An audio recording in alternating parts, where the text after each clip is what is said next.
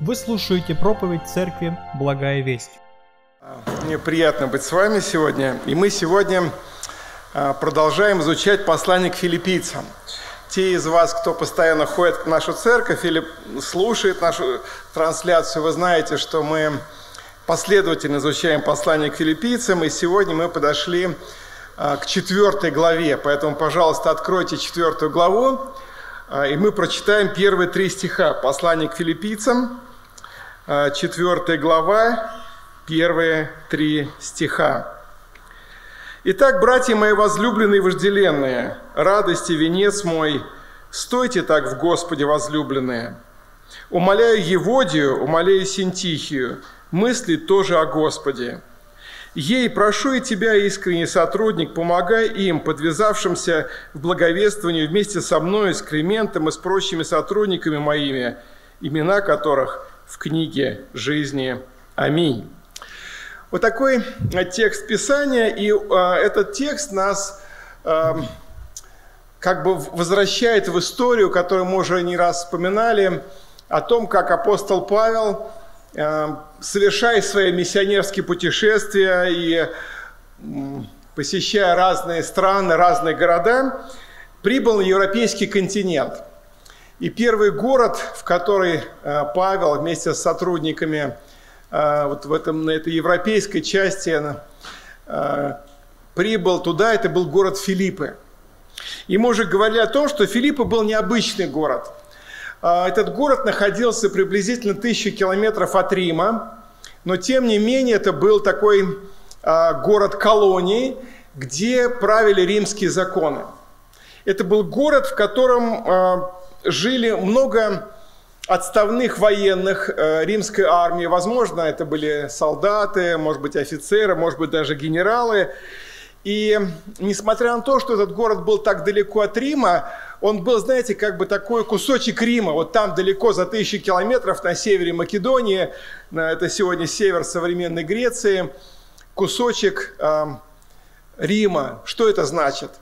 Э, в этом городе царили римские законы, звучала римская речь, э, было много римлян, римская культура, римские бани известные, да, и так далее, и так далее, римские порядки, римская одежда, римская мода.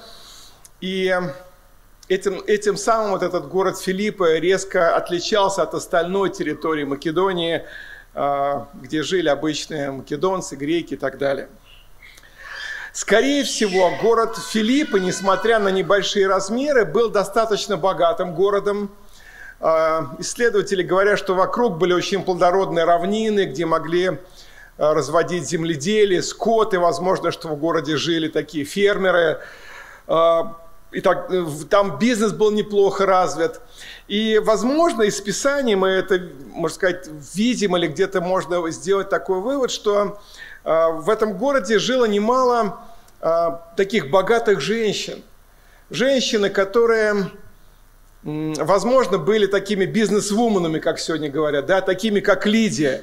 Помните, вот эта самая известная женщина, которая первая уверовала, об этом мы читаем в Деяниях апостолов, когда Павел проповедовал в окрестностях Филипп, и написано, что Лидия, а, эта бизнесменка, которая торговала тканью, услышала Слово Божие, приняла Христа, уверовала, и фактически с нее, с ее дома началась церковь в Филиппах. Возможно, другие женщины, такие подобные, может быть, подружки а, этой Лидии уверовали, мы чуть позже об этом будем говорить. И как мы уже сказали, поскольку это был город, где жили а, уж от, от, отошедшие в отставку на пенсию а, римские легионеры, Э, скорее всего, и жены их там были, кто-то и вдовы и так далее. Поэтому вот такая специфика была этого города, э, богатый, знатный, где большую роль э, играли женщины. Церковь в Филиппах тоже довольно хорошая церковь была. Одна из лучших, мы чуть позже об этом будем говорить, одна из лучших, которую основал апостол Павел. И, скорее всего, в церкви в Филиппах не было проблемы, где собираться – потому что в то время еще не было отдельных зданий для христианской церкви, а, обычно собирались верующие по домам. И вот такие богатые люди, богатые прихожане, возможно, что богатые женщины открывали двери своих домов для э, церкви, и церковь могла, не имела проблемы, где им собраться, не нужно было у кого-то арендовать и так далее. Э, всегда было место, где им собраться. А еще одна большая такая, такой момент важный, который стоит отметить, что, скорее всего, эта церковь был неплохой бюджет, потому что, поскольку были богатые члены церкви, и мы знаем, что и именно эта церковь больше всего поддерживала служение апостола Павла. И Павел пишет, что вы и раз, и два присылали мне на нужду. И это, в этом послании говорится, как пришел один из служителей церкви, Филипп, и туда в Рим, к Павлу, который находится в вузах, и принес туда помощь материальную, ободрение духовное, в том числе помощь материальную как раз вот из этой церкви в городе Филипп. Итак, это одна из лучших церквей, очень такая мирная, спокойная, благословенная. Но вместе с тем, друзья, даже вот в этой, так сказать, хорошей, лучшей церкви все равно были определенные проблемы. Все равно эта церковь состояла из людей, к сожалению, обложенных немощью, как мы с вами. И отмечая положительные стороны этой церкви в своем послании, апостол Павел Э, говорит и о некоторых проблемах, и мы сегодня их коснемся, которые в этой церкви были. И нам всем, друзья, вот как бы вот в этой вступительной части, мне хочется сказать, нам всем нужно бодрствовать, потому что у нас наша церковь, Благая Весть, тоже достаточно хорошая церковь. И есть добрая молва церкви, Благая Весть. Это Божья милость и благословение. Но нам также нужно бодрствовать, чтобы какие-то искушения, какие-то грехи, какие-то раздоры не проникли в нашу церковь и не причинили вреда и не разрушили то доброе имя, которое Господь по милости своей дал нам иметь в нашей церкви. Первое, на что мы обратим внимание, в общем-то, это первый стих 4 главы, еще раз мы его прочитаем. «Итак, братья мои возлюбленные, вожделенные, радости, венец мой, стойте так в Господе возлюбленные». Вы знаете, меня удивляет, что Павел, будучи узником, ожидая суда Кесаря, находясь в таких довольно сложных обстоятельствах, при этом с большой теплотой и любовью отзывается о верующих в городе Филиппы. А, он не стесняется говорить им самые теплые слова. Он называет их возлюбленные, вожделенные, желанные, радость, венец мой. Вот смотрите, такие ну, приятные прилагательные, которые мы почему-то редко употребляем друг другу. Но мы редко говорим, брат Александр, любимый мой брат, возлюбленный, я так рад, что ты в нашей церкви. Сестра Катя, слава Богу, что ты в нашей церкви, возлюбленная Господом, да? Сестра в Господе, как я люблю тебя. К сожалению, не знаю, в нашей ли это славянской культуре особенность такая, или вообще это более, больше свойственно людям, что мы бываем более щедры на какую-то критику, на, может быть, что-то негативное, на, чтобы как-то обратить внимание на какую-то ошибку, чем ну, как-то похвалить, поддержать, выразить свою любовь к брату, к сестре, а иногда даже, может быть, к жене или к мужу, или к ребенку. А, мой старший сын как-то пообщался с одним братом э, из многодетной семьи, не из нашей церкви, и вдруг э, я у него стал слышать э, в его речи такое обращение. Сыночек, к своему сыну он обращается, к Ване Олег. Сыночек, как дела? Сыночек, там, дочка. И я спросил, говорю, Олег, а что так на тебя повлияло? Он говорит, да вот я там был у брата Геннадия, и я видел, что он своих взрослых сыновей так называет. Сыночек, помоги, там, поддержи, там, какие-то добрые слова. И я подумал, говорит, ну почему бы мне не называть своих детей вот так вот ласково, да? Ну это же действительно мой сыночек, это моя дочка, я их люблю, они мои любимые, мои дети, и почему бы их так не называть? Поэтому здесь вот такой очень важный урок, друзья, это любовь, такая открытая, искренняя любовь апостола Павла к верующим э, в городе Филиппы. Если мы посмотрим даже первую главу, вспомним 3-4 стих, смотрите, из послания к филиппийцам. «Благодарю Бога моего при всяком воспоминании о вас, всегда во всякой молитве моей за всех вас, принося с радостью молитву мою». Вот такой целый набор добрых слов, воспоминаний приятных, добрых. Он молится за них, он радуется о них. Седьмой стих первой главы. «Я, я имею вас в сердце, в узах моих». Да, то есть эти, эти верующие, эти братья и сестры, они живут в сердце, в памяти Павла. Восьмой стих первой главы. «Бог свидетель, что я люблю всех вас любовью Иисуса Христа». Удивительное, вот такое открытое, такое искреннее обращение к церкви.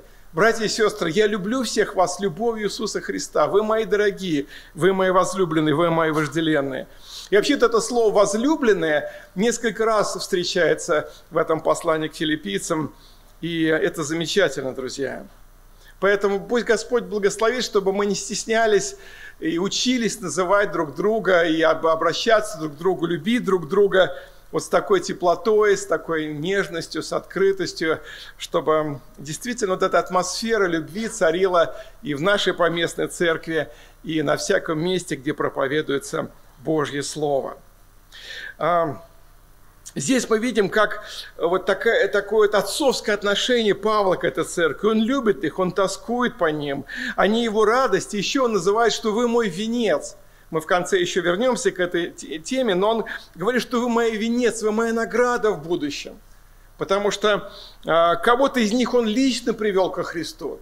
Кто-то из филиппийцев через э, сотрудников, через друзей Павла уверовал.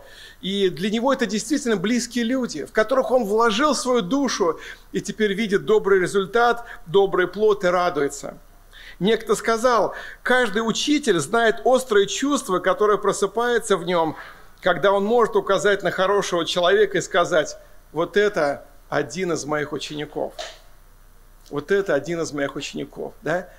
Поэтому это, это тоже мотивирует нас вкладываться в людях, служить людям – заботиться друг о друге. Потому что э, церковь это, – это наши братья и сестры. Церковь – это члены Божьей семьи. Мы сроднены кровью Иисуса Христа. Мы сонаследники вечной жизни, называет Священное Писание.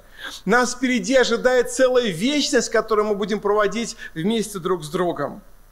И не секрет, что мы начинаем особенно любить своих братьев и сестер по вере, когда мы не просто встретились в церкви, привет, привет, как дела, и разошлись, но когда мы как-то участвуем в жизни друг друга, когда мы ходим в гости друг к другу, когда мы помогаем друг другу, когда мы молимся друг за друга, когда мы участвуем в нуждах друг друга, когда мы знаем радости и трудности, когда мы способны поддерживать, может быть, более слабых, более немощных, когда какую-то заботу оказываем. Вот эти вот люди, в чьей, в чьей жизни мы поучаствовали, или кто-то в нашей жизни поучаствовал, конечно, они ну, как-то становятся ближе, роднее для нас. Мы как-то становимся друзьями. Вот это наше родство укрепляется. И дай Господь, чтобы оно так было в нашей общине, братья и сестры.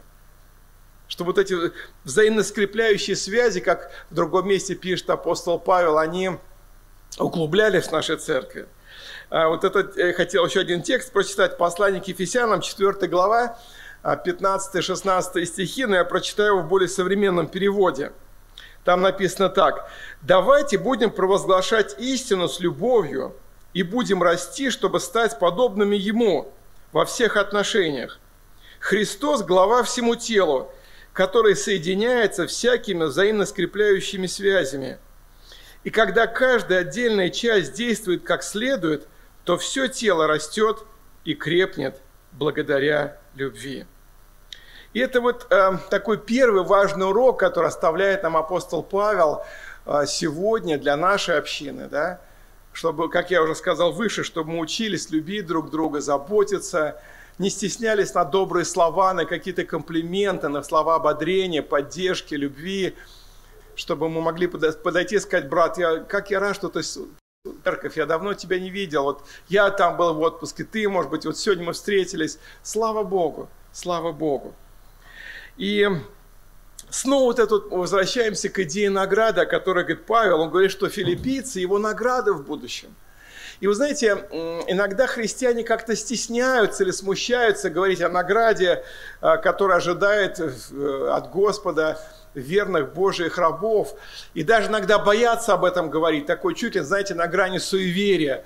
Ой, там даже боятся иногда, чтобы спасибо сказали. Не-не-не, есть такое суеверие, что если за доброе дело тебе сказали на земле спасибо, поблагодарили, то плюсика на небе уже не получишь. Слышали, наверное, такое, да? Но на самом деле Библия об этом нигде не говорит. Да? Библия говорит, что если мы искренне трудимся и служим для Господа, для своих ближних, для проповеди Евангелия, для служения людям, то Господь непременно наградит и благословит нас с вами в Царстве Божьем. Павел с дерзновением говорит, что э, христиане в Филиппах, которым он служил, будут его наградой и венцом в грядущем небесном Царстве. И мы знаем, что в те в далекие времена венцы, часто, чаще всего какие-то лавровые венцы, вручали спортсменам, победившим на спортивных соревнованиях, может быть, каких-то всегреческих соревнованиях, Олимпийских играх или Каримских играх. Вот. И еще э, венцы одевали а иногда почетным гостям, когда какой-то был пир, какая-то вечеринка, и особенно почетным гостям, особенно заслуженным, хозяева тоже приготавливали, одевали а, на голову такие венцы, чтобы отличить их, сказать, что вот это особенно люди, которые у нас присутствуют сегодня на нашем вечере, на нашем обеде, и мы рады, что они с нами, и мы хотим как-то их особенно отметить. И в этом отношении, братья и сестры, дорогие, Господь Иисус непременно – непременно отметит всех своих верных рабов в грядущем царстве. Знаете, есть такое выражение, оно даже очень популярно в нашей стране. Никто не забыто, ничто не забыто. Но, к сожалению, к сожалению, далеко не всегда бывает так. Народ забывает своих героев. Люди забывают своих каких-то, может быть, победителей Олимпийских игр и так далее. И вчерашний герой сегодня оказывается в забвении – вы знаете, что недавно закончился чемпионат мира по футболу. Я вообще не очень хороший болельщик, мягко говоря. Но меня удивило, когда э, играли испанцы, и э, они там, им нужно было выиграть, и э, на последних минутах выпустили свежего игрока в поле. И он забил гол. И представьте себе, сравнялся счет, он герой, он национальный герой Испании. Вот человек, который вышел, забил голову, у них появляется шанс там выйти, не знаю, в полуфинал, финал. Но проходит время, назначается пенальти, и этот же человек гол не забивает. И пиш, э, то есть он как бы 15 минут назад он был герой, может быть 20 минут, может быть 30 минут назад. И вот он не забивает решающий пенальти. И люди посылают такие проклятия в его сторону – его семье, ему самому, да он там такой, да он секой, да, да. И вот эта вот цена человеческой славы, никто не забыт, ничто не забыт. Иногда люди просто в тихую забывают своих героев, чемпионов и так далее. Друзья, но у Бога не так. Господь реально знает всех, кто от сердца трудится, кто служит, кто жертвует, кто вкладывается. Даже, может быть, не всегда мы, люди, должным образом оценим труд или вложение, или жертвенность друг друга. Но то, что мы делаем для Господа, для Его славы, оно непременно будет им вознаграждено. И вот в конце этого первого стиха апостол Павел говорит, что вся, напоминая, что вся наша сила только в Господе. Он говорит, стойте так в Господе, возлюбленные. Вот Господь ваша сила, Господь ваше упование, стойте в Господе, стойте до конца и непременно и вам будет награда, и вам будет венец, и вам будет слава в грядущем небесном царстве. Читаем второй стих этой четвертой главы. Он короткий, но очень интересный. Умоляю Еводию, умоляю Синтихию мыслить тоже о Господе. А, я назвал ту часть своей проповеди «Сильные женщины в церкви» – это благословение и проблема одновременно. Удивительно, что после вот такого возвышенного вступления, после такого признания в любви, после такого, знаете, напоминания о грядущих наградах для верных, апостол Павел решает написать предостережение и увещание к некоторым членам церкви Филиппах. А именно, он призывает двух женщин, двух сестричек по вере, Синтихию и Еводию, к примирению между собой. Очевидно, что между ними, между этими двумя женщинами-христианками возник какой-то межличностный конфликт, но потом он затронул всю церковь. И вот это вот небольшое какое-то непонимание, несогласие, оно отразилось на всей церкви. Исследователи Библии отмечают, что, скорее всего, эти две женщины, Еводия и Синтихия, были достаточно влиятельные и сильные женщины в этой общине. Скорее всего, они были достаточно богатые, знатные. Может быть, они были те самые бизнес-вумены, о которых мы сказали в начале. Может быть, они были подружками Лидии. Смотрите, когда мы читаем Деяния апостолов, 16 главу, как раз как Павел начал проповедовать в городе Филиппах, еще раз вернемся к этому, 16 глава Деяния апостолов с 11 стиха. Итак, отправившись из Троады, мы, мы прямо прибыли в Самофракию, а на другой день в Неаполь, от, оттуда же в Филиппы. Это первый город в той части Македонии, колония. В этом городе мы пробыли несколько дней. В день же субботний мы вышли за город к реке, где где по обыкновению был молитвенный дом, и, сев, разговаривали там с собравшимися женщинами. Вполне вероятно, и 14 стих, одна женщина из города Фиатира именем Лидия, торговавшая багряницу, чтущая Бога, слушала, и Господь отверз сердце ее внимать тому, что говорил Павел. Вполне вероятно, мы можем допустить, что Еводия и Синтихи были тоже там, среди групп этих женщин, которые слушали проповедь Павла. И, может быть, не в первый день, как Лидия, но спустя какое-то время, продолжая слушать проповедь Евангелия, слушать о Христе, они также смирились, они также уверовали, они также приняли Господа Иисуса Христа, крестились и присоединились к этой поместной общине. Совсем не исключено, что это были достаточно богатые женщины. Может быть, это были вдовы, как мы сказали в начале, вот этих офицеров или каких-то высоких чиновников, а, римлян, Возможно, что именно в их доме собиралась Церковь Божия, а может быть по очереди, в одно воскресенье в доме Синтихи, в другое воскресенье в доме Еводии. Интересно, что Павел пишет об этих женщинах с любовью и сердечной теплотой. Умоляю Еводию, умоляю Синтихию, он, он умоляет их, он, он не грозит, он не приказывает, он не проявляет какой-то жесткости – он отмечает, смотрите, э, третий стих. «Ей прошу и тебя, искренний сотрудник, помогай им». Еще одна характеристика – подвязавшимся в благовествовании вместе со мной. То есть это были, женщины, которых он очень хорошо знал. Некогда они трудились вместе с ним. Может быть, в их домах, как мы сказали, звучала проповедь Евангелия – может быть, они собирали людей на, на, на те собрания, где Павел проповедовал о Христе распятом. Мы не знаем, но мы чувствуем вот эту теплоту в голосе Павла, высокую оценку их э, прежней жизни, начала их пути. Кроме того, еще есть интересная деталь. Имена этих женщин, для нас они мало чего звучат, но Синтихия имя переводится или означает как «приятное знакомство». Синтихи – это значение имени «приятное знакомство». Еводия – благоприятное путешествие. Замечательные имена, да? Может быть, кто-то из наших верующих свою дочку так захочет назвать в будущем, я не знаю. Но, к сожалению, друзья, эти сестры на тот момент, когда Павел пишет свое послание, не жили в соответствии с тем, что означали их имена. Они не были в тот момент единомысленными и единодушными в Господе. Они рассорились между собой, и более того, их ссора стала причиной церковных споров и раздоров. Скорее всего, именно из-за несогласия и противостояния между этими двумя влиятельными женщинами апостол Павел написал чуть выше, в начале второй главы, вторая глава со второго стиха, я прочитаю в более современном переводе.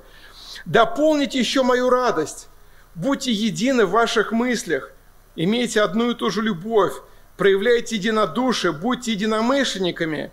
Не делайте ничего из эгоистичных или же из тщеславных побуждений. Будьте скромны, считайте других выше себя. Руководствуйтесь не только своими интересами, но и интересами других. Ваш образ мысли должен быть такими же, как образ мыслей Иисуса Христа. Возможно, что вот именно боль Павла от, от, от той информации, которую он узнал, что там в церкви, в Филиппах есть брожение, и вот эти две женщины, с которыми он некогда успешно трудился для Господа, теперь стали источником этого брожения, тех разногласий. И он пишет эти слова, «Ничего не делайте из эгоистичных или тщеславных побуждений, будьте скромны и считайте других высшими себя». Знаете, к сожалению, мы не знаем точные причины, а, почему эти женщины оказались по разные стороны баррикад. А может быть и к счастью мы этого не знаем. Есть некоторые предположения, что могло разделять этих женщин. Это всего лишь предположение, но я хотел кратко на этом остановиться. Есть такое предположение, что одна из них возглавила, знаете, такую партию в церкви или движение особенных борцов за святость. Вот время от времени появляются в церкви, в церковной общине такие супер э, борцы за святость, за такое, знаете, бескомпромиссное следование за Христом, такое неумеренное ревнование, супер святые, такие аскетизм, люди, провозглашающие аскетизм, которые говорят, что мы должны полностью отделиться от мира, выйти из мира, да, стремиться к полному освящению, там, даже к мученичеству за свою, за свою веру. Вот со дня на день Христос придет – и, в общем-то, это хорошая идея, хорошая мысль, которая, которая есть основание в Писании. Но, к сожалению, даже хорошую истину, даже библейскую истину можно довести до крайности, до фанатизма, до абсурда. И, возможно, такое было в городе Филипп. Возможно. С другой стороны, исследователи допускают, что, возможно, была противоположная партия – и другая женщина возглавила ее, когда говорила, ну зачем-то это ревность чрезмерная. Ну зачем такое вот э, а, нетерпеливое ожидание Христа? Ну можно же более спокойно жить, да, можно как-то мириться с существующим порядком вещей, но есть власти от Бога установлены, да, но если власти требуют подчинения и воздаяния а, царских почестей кесарю, императору, ну чем мы будем этому противиться? Зачем идти на рожон?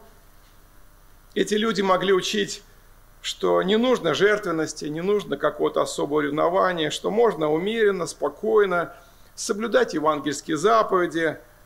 И такие учителя и есть в современном мире, которые делают больше акцент на таком, знаете, социальном Евангелии, чтобы заботиться о национальном равенстве там, разных рас, заботиться о голодных, заботиться там, о защите окружающей среды и так далее. И все это по таким соусам Евангелия, соусам христианства, что ну как же Господь дал нам эту землю, мы должны о ней заботиться и так далее, и так далее. И тоже, в общем-то, неплохие идеи, но опять-таки порой доводится до абсурда, и люди забывают о Божьей святости, о Божьем гневе, э, к согрешающим грешникам, нечестивцам, о грядущем Божьем суде, и смягчают, нивелируют вот все и говорят, ну, ну неужели Бог так будет строго относиться к грешникам? Ну неужели Он будет всю, всю вечность мучить грешников в аду? Ну где же его тогда человеколюбие, милосердие и так далее? Вот. И больше нужно проповедовать о Божьей милости, доброте, любви Божьей. Возможно, что эти, против этих людей выступает Павел в третьей главе. Мы этот стих уже изучали, этот отрывок. Третья глава послания к филиппийцам, 17 стиха. Смотрите, что Павел пишет, я напоминаю. «Подражайте, братья, мне и смотрите на тех, которые поступают по образу, какой имеете в нас. Ибо многие, вот это, возможно, партия, да, группа, ибо многие, о которых я часто говорил вам, а теперь даже со слезами говорю, поступают как враги креста Христова. Их конец погибели, их Бог чрева, и слава их в сраме. Они мыслят о земном. Таким образом, есть определенные основания для этих мыслей, что именно такие две группировки крайних, крайних таких борцов за святость, э, борцов за то, что вот Христос с минуты на минуту придет, что нужно все раздать, что нужно, так сказать, все сгореть для Христа, чем быстрее, тем лучше. И другая крайность вот такого мирского христианства, приземленного, адаптированного к условиям, к законам, к месту и так далее, и так далее, и так далее. И их Павел называет враги креста Христова. их конец погибель, их Бог чрева и слава их в сраме. Они мыслят о земном. Еще раз скажу, что мы не знаем всех деталей, это только предположение. Но суть такова, что разногласие между двумя сестричками, этими женщинами, христианками, зашло так далеко, что в этот конфликт оказалась втянута вся поместная община.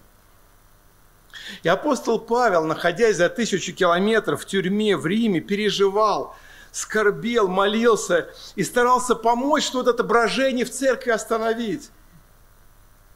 Друзья, это тоже еще один урок для нас, второй урок очень важный для нас.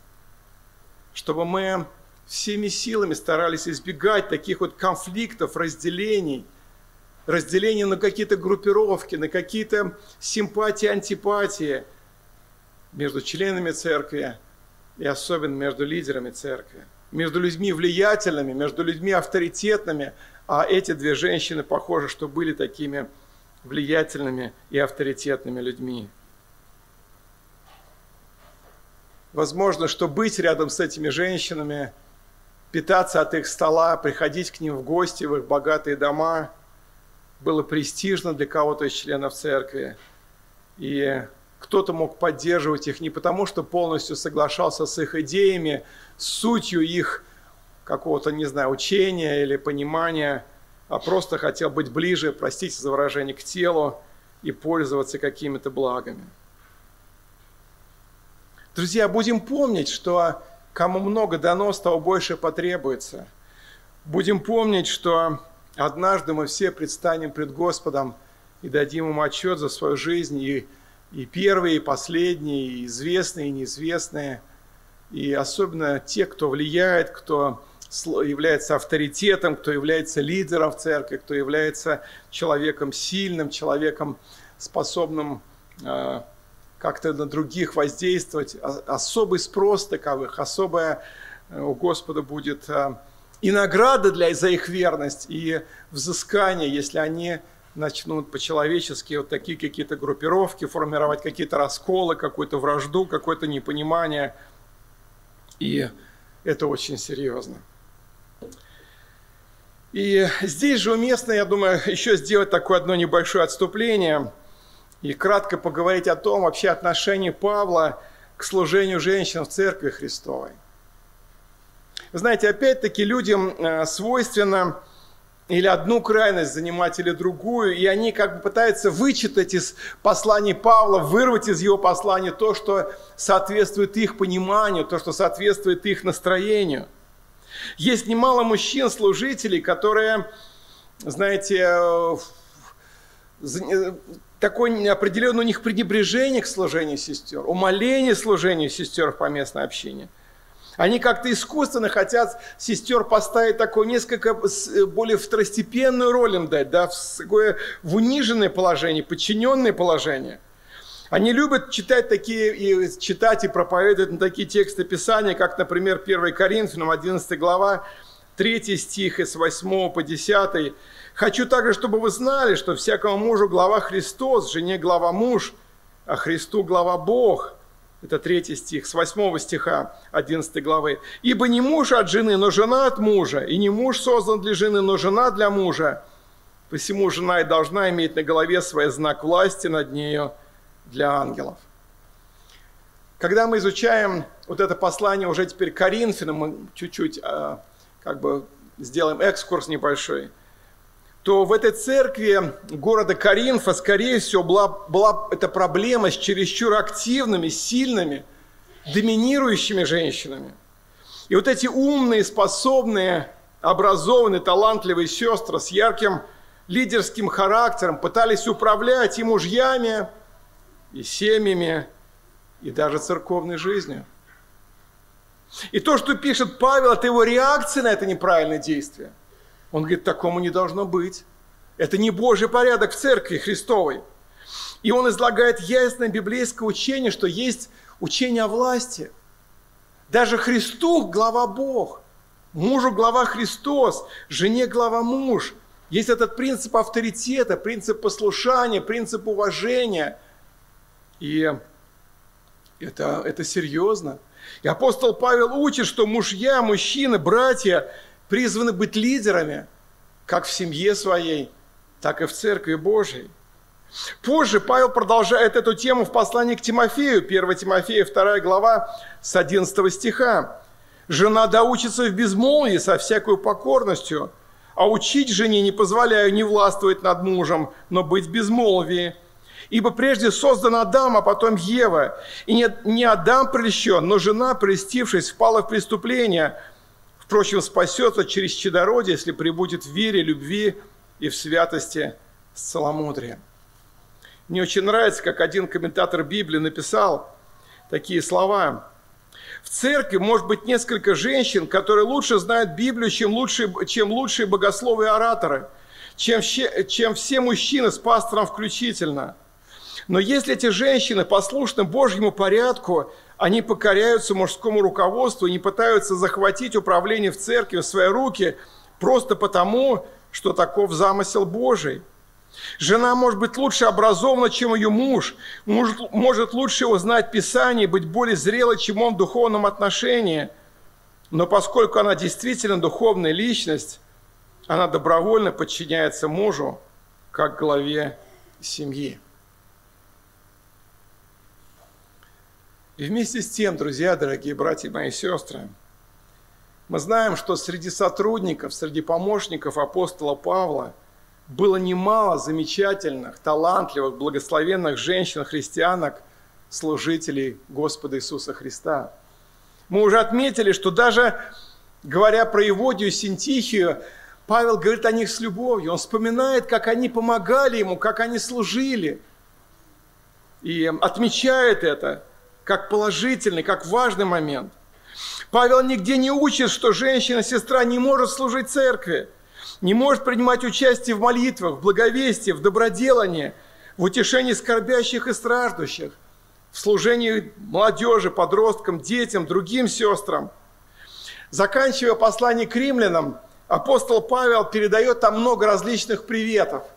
Привет тому, другому, и вот там, по-моему, порядка 17 женских имен – и Павел передает привет и той женщине, и той, говорит, а вот она со мной служила, это дикониса, а вот это много потрудилась для Господа.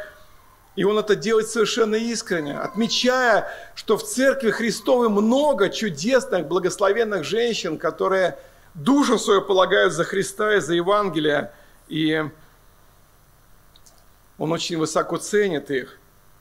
И удивительно, возвращаясь к нашему тексту, возник конфликт, серьезный конфликт. Он затронул всю церковь, но Павел не говорит, что да наказать их и все.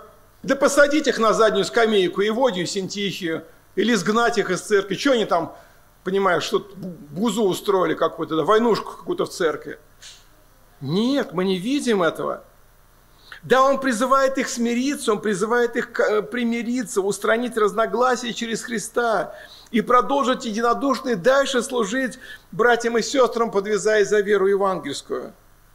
Поэтому, друзья, да сохранит нас Господь от этих крайностей, чтобы в нашей церкви, с одной стороны, братья были на должной высоте, были лидерами, духовными пасторами в своих семьях, лидерами, которые берут ответственность, принимают решения, готовы нести а, ответственность за свои решения, да, которые заботятся о своих детях, о своих женах. Да благословит Господь, чтобы в нашей церкви было такое мужское лидерство, чтобы братья были проповедниками, учителями, пасторами в церкви, были авторитетными, были уважаемыми, были действительно соответствовали этому. Но да благословит Господь и всех дорогих сестер нашей церкви. Спасибо вам, сестры, что вы много трудитесь, что вы молитесь, что вы делаете наше церковное здание, нашу общину красивой, доброй, искренней, что вы вносите эту свою лепту в созидание Церкви Божией и конкретно Церкви поместной э, Благая Весть. Благослови вас в этом Господь. И теперь мы переходим к третьей части, заключительной части этого отрывка. Это третий стих – Ей прошу и тебя, искренний сотрудник, помогаем подвязавшимся в благовествовании вместе со мной, с Климентом и с прочими сотрудниками моими, которых имена в книге жизни. Здесь как мы уже сказали чуть выше, Павел призывает местных братьев, служителей помочь этим женщинам и их сторонникам, чтобы найти общий язык, разрешить те противоречия, которые возникли, примириться, прийти к согласию. Но в толковании этого отрывка есть некоторые сложности в третьем стихе. Например, э, мы видим, что этим женщинам не удал... пока не удается самостоятельно примириться и решить возникшие конфликты, но Павел конкретно не говорит, кому он поручает э, вот найти это согласие и установить мир. Нужен был кто-то третий, не втянутый в конфликт, мудрый, нелицеприятный, независимый, такой здравый, зрелый служитель, который мог бы выступить и в роли душепопечителя, и в роли наставника, и в роли, может быть, даже третейского судьи. Так часто бывает в нашей жизни, когда конфликтуют люди в обществе, в семье, а иногда и в церковной общине, и никак не могут решить сами свои возникшие разногласия, разномыслия. Каждому кажется, что он прав, каждому кажется, что он борец за истину, за Евангелие, и только его позиция верна, а все остальные поступают и понимают неправильно. Иногда люди ходят по кругу много раз, снова и снова, и никак не могут а, решить свои проблемы, и им нужна помощь извне. Но сложность возникает от того, что здесь мы не видим конкретного служителя, которому Павел поручает решить этот конфликт. Вы знаете, когда я только начинал читать Писание, еще в моей христианской юности, э, в синодальном переводе там интересно написано «Ей прошу и тебя, искренний сотрудник, помогай им». Я даже думал, что «ей» – это имя человека – ну, разные имена в Библии есть, там Кварт есть, там Карп есть, да, ну и, наверное, имя Ей есть, я так думал. Но спросив э, у наших знатоков греческого языка в семинарии и других местах, сказали, что нет, э, это не имя, и, в общем-то, другие переводы Священного Писания, они показывают, что это просто обращение ей, да, что это не какой-то конкретный человек. А с другой стороны, есть еще одно предположение, что когда Павел пишет такие слова. «Ей прошу и тебя искренний сотрудник». Вот сотрудник в греческом языке может быть как э, человек, который трудится с кем-то в команде, а может быть как имя. Сотрудник – это имя, может такое быть. И у нас написано с маленькой буквы, но некоторые исследователи Писания говорят, что возможно, что тут как некая игра слов, искренний сотрудник, как бы вот он и искренний, и имя его еще такой сотрудник, да, ну помоги же им, такое есть мнение. Но мне больше как-то приятно и больше ближе к моему сердцу третья версия, которую вот я размышлял и смотрел тоже, как братья изучают этот текст, о чем говорят – Скорее всего, более правдоподобно, вот этим примирителем должен был стать именно Ипофродит. Помните, что Ипофродит был тем самым верным братом, которого церковь Филиппы из Филипп послала к Павлу в Рим, принести ему материальные пожертвования, принести, помочь ему в служении там на месте и поддержать его в его тюремном заключении, пока он ждет суда кесаря. И мы с вами уже говорили, была проповедь у нас на эту тему про Эпофродита, о его скромности, о его жертвенности, о его посвященности, о его таком вот... Э, он человек второго плана, но э, выполняя служение, находясь на втором плане, он выполнял его очень верно. Он выполнял его очень искренне, со всей душою. И во второй главе говорится, что он принес материальную помощь Павлу, и Павел отсылает его обратно. Филиппы, утешить их, ободрить. И вот вполне вероятно, что именно вот этому служителю, Епафродиту, скромному, верному, но зрелому служителю Господь, э, Павел и поручает эту миссию, эту миссию вернуться в церковь и помочь этим женщинам и их сторонникам примириться. Там есть другие служители. Павел пишет, э, там есть некий Климент, есть и другие братья, но, возможно, они не были столь авторитетными – еще одной из особенностей ранней церкви было такое, что а, иногда во Христа уверовали в одной общине и господа, и рабы, и люди богатые, и люди ничего не значащие. И иногда пресвитерами общины становились рабы, они более ревностно посвящали себя Господу, Господь давал им дары для проповеди, для учения, И представьте себе, что кто-то из них, а может быть и вот этот самый брат э, Климент, может быть, тоже был из такого, из низшего сословия или рабом, да, служитель, да, проповедник, а его Десентихи – это две госпожи, важные дамы, богатые женщины, христианки, любящие Господа, но в человеческой такой социальной иерархии, занимающей достаточно высокое положение. И как ему помочь им примириться, как они будут его воспринимать и слушать, когда он будет их как-то увещевать, будет их, может быть, чем-то стыдить, может быть, как-то э, призывать их к согласию, какие-то детали выяснять и так далее, и так далее. Это тоже наше предположение, но вместе с тем. И вот тогда Павел говорит Ипофродиту, ты, брат, возвращайся. Брат, возвращайся, и от имени Господа Иисуса Христа, будучи наделенным моим авторитетом апостольским, иди и помоги им примириться. Помоги им примириться. Напомни, что они сестры во Христе. Напомни, что они, им, именно в книге жизни записано. Напомни, что они вместе трудились со мною. Я, я их ценю обоих, они прекрасные христианки. Напомни, что негоже устраивать войнушку в церкви, что в борьбе за чистоту и святость или за какую-то э, доктрину библейскую, да, может быть, второстепенную, может быть, не, не, не то, что является там ересью, я сейчас не об этом говорю, да, но нельзя разделять церковь Божию по каким-то второстепенным признакам. Интересно, исследователь Писания Баркли написал такое вот выражение, мне оно очень понравилось. Печально представить себе, что о Еводе и Синтихии мы знаем только то, что они поссорились между собой. А если нашу жизнь описать одним предложением, что это будет? Климент вошел в историю как миротворец, а эти женщины вошли в историю как нарушители мира и спокойствия в общении. Допустим, что мы войдем в историю по одному нашему признаку. Что же тогда будет знать мир о нас? Друзья, это очень важный вопрос. Мне хотелось, чтобы мы в конце, вот, может быть, этой проповеди, заканчивая размышления над этим отрывком, задали себе этот вопрос. Каким одним словом, какой одной характеристикой можно охарактеризовать мою и твою жизнь? Когда она прервется, что останется в памяти наших детей, что останется в памяти церкви, что останется в памяти людей, с кем мы трудились в общении, кто жил рядом с нами, может быть, соседи наши – вы знаете, что недавно ушел вечность Борис Арсеньевич Бережной, и фактически было таких два траурных служения. Одно было в Домодедовской церкви, непосредственно перед погребением тела его и его супруги. Второе служение было в Центральной Московской церкви вечером. И я там не был, но мне сказали, что там много было выступающих, говорили очень много теплых слов. И вот есть еще один христианский певец, Александр Каракуц, он вышел, сказал, говорит, братья и сестры, мне прям захотелось умереть, чтобы обо мне что-то приятное сказали, да?